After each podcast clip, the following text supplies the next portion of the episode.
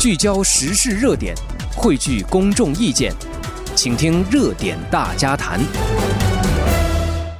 朋友好，欢迎您回来继续收听热点大家谈，我是丁月。现在开车上路的朋友啊，不知道这个呃，可能各地路况有所不同啊，但是基本上今天湾区都是面临着这个强风还有大雨的这个袭击啊，所以也首先提醒各位听众朋友呢，呃，在路上开车啊，要真的注意行驶安全。呃，那么今天呢，我们看到在圣塔克拉拉县啊，在 Santa Clara County 的圣荷西郊区哈、我们看到有一个儿童被困在树下啊，因为这棵树呢被强风吹倒了，那么他也受伤了啊。好在好在没有生命危险。呃，那么这起事故呢是由 Santa Clara County 的消防局在上午十点四十分的时候啊发布出来的。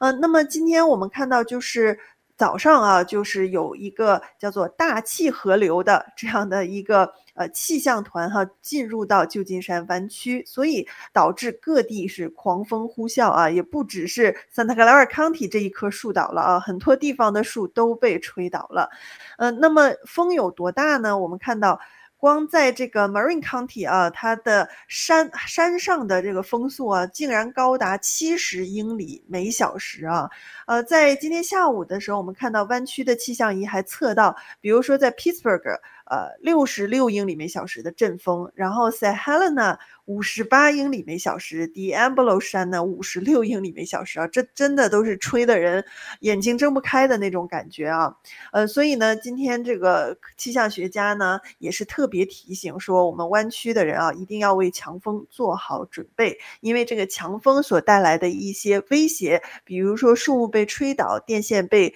呃吹断啊。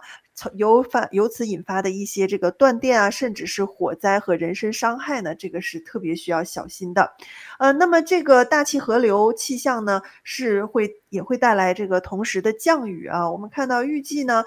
到本周五为止，湾区大部分地区可能会出现一到三寸的降雨量，北湾预计降雨量会三到五寸啊。那么在南边，什么 Santa Cruz 啊、Big Sur 那边降雨量会更高啊，会有四到六英寸。呃，最严重的一天我们看到就是今天啊，呃，风也大，然后各地呢很多地方都在下雨，雨也大啊。呃，所以呢，就是再次提醒大家。行车安全啊，那么另外呢，就是呃，到周五的时候，这场呃风暴呢会向北移哈，对，会到了这个 Lake Tahoe 地区，Lake Tahoe 山区，同时呢也会给山区带来可能是高达两英尺的一个降雪啊。那么这个降雪呢，我们看到就是呃喜欢滑雪的朋友肯定会高兴了啊，就是今年这个雨雪丰沛嘛。呃，那么确实，我们看到这个内华达，他们在这个唐纳山口啊，有特别做了一个检测点。那么这个是加大雪地实验室测到的哈。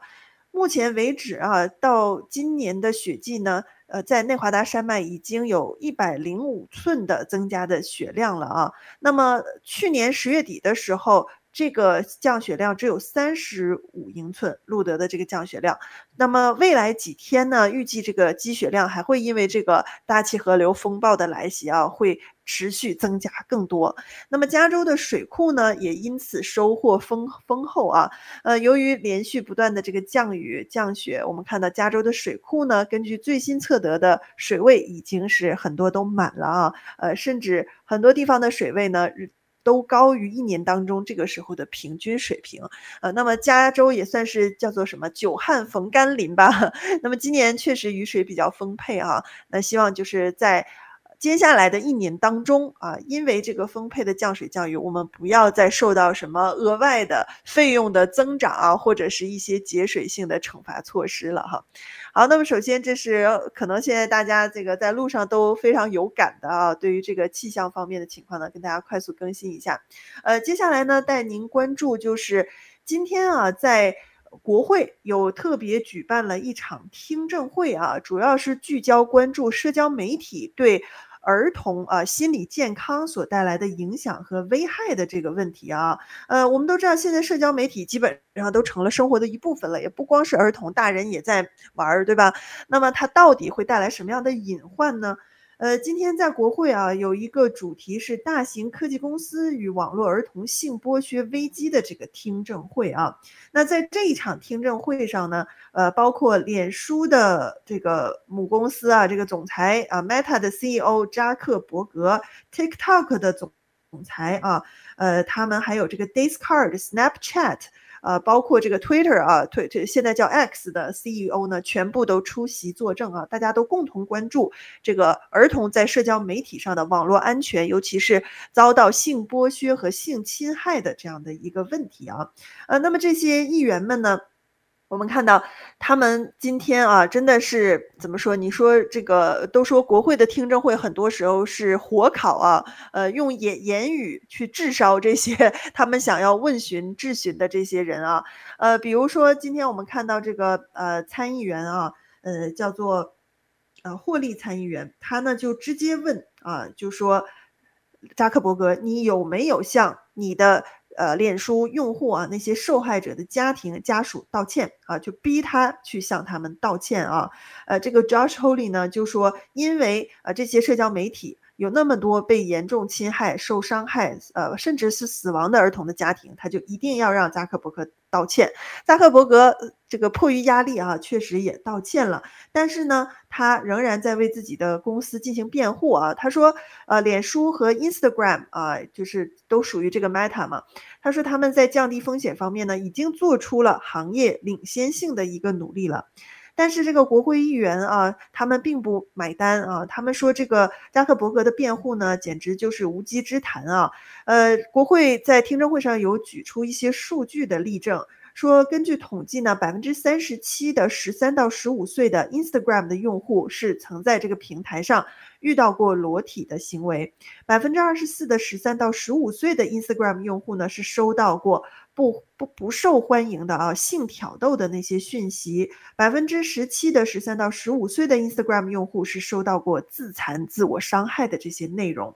呃，那么对于这些问题啊，扎克伯格也没有办法给出正面的回应啊。那么是否有解雇和此事相关的员工呢？那么我们也不得而知啊。呃，所以在。这个问题之上啊，那我们看到这个数据的统计，呃，这可能会让很多家长是觉得触目惊心的啊。所以这一次的听证会呢，也是呃美国国会议员吧，他们希望能够跟这些大的社交媒体的平台的老板直接进行对话啊，迫使他们去解决啊家长还有这个。呃，儿童他们所这个面临的这样的网络性侵害的一些问题啊，主要是希望他们呢，这些大公司比起利润更花费一些精力和时间哈，来确保儿童能够不在这些平台上受到侵害啊。嗯、那么所以呢，我们看到就是这个参议员们啊，在这次的听证会上还特别的，就是列举了罗列了很多在网络上儿童受到性虐待的一些资料。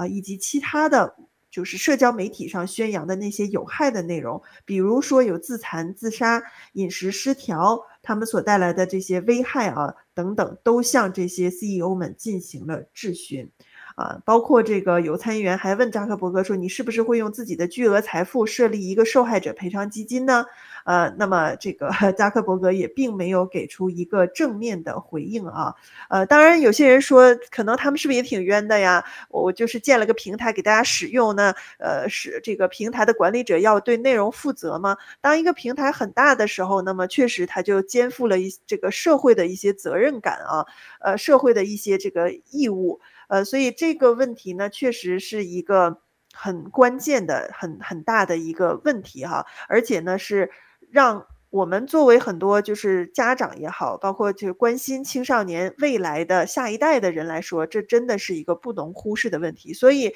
怎么样能够让孩子安全的使用网络社交平台呢？也是现在很多朋友在想、在关注的啊。呃，其实说到这儿呢，我们呃希望之声有一个这个呃合作伙伴啊，叫做干净世界。可能大家在我们的几电台上也听到了一些关于干净世界的啊、呃、一些信息啊。那这个干净世界呢，是一个。新兴的科技网络平台啊，那么也是一些硅谷的科技精英们哈、这个来创办的。嗯、它的这个总部呢是在纽约的中城。那这个平台很特别啊，它专门就是提供无暴力、无色情、无犯罪、无毒无害的这样的一个内容。它的平台的演算法呢，也是围绕着这个核心来做的，而不是像现在很多社交媒体，就是嗯。去分析你的个人喜好，如果你偏好某一个类型，它就不停地给你推推荐啊同一类型的内容。其实这个就会带来一个问题，就是人的这个视角和你所能接触到的讯息呢，就越来越狭窄啊。呃，那么干净世界它是完全是打破这个现有的这样的一些平台的呃运算演算法的，而真正是致力于提供给我们干净无暴力、色情和犯罪的这样的一个平台。所以不光是适合呃带孩子啊，其实。大人们也是都非常非常喜爱这个平台，所以叫做干净世界哈。那感兴趣的朋友呢，也可以去这个平台上去看啊。那么确实，我知道很多家长都在寻找这样的一个平台啊，所以在这里呢，刚好呃，今天我们谈论这个话题啊，也顺便分享给大家啊，就是这个干净 world 啊，英汉语拼音的干净 G A N J I N G world 世界 W O R L D dot or 呃 dot com 啊，干净世界，大家直接谷歌搜索啊，也可以看到。好，那么接下来呢，我们稍微先休息一下，等会儿回来再带您关注啊。FBI 今天啊，也是特别在国会听证上谈到说，美国甚至很多基础设施都受到中共的威胁和攻击啊，到底是怎么回事呢？我们马上回来。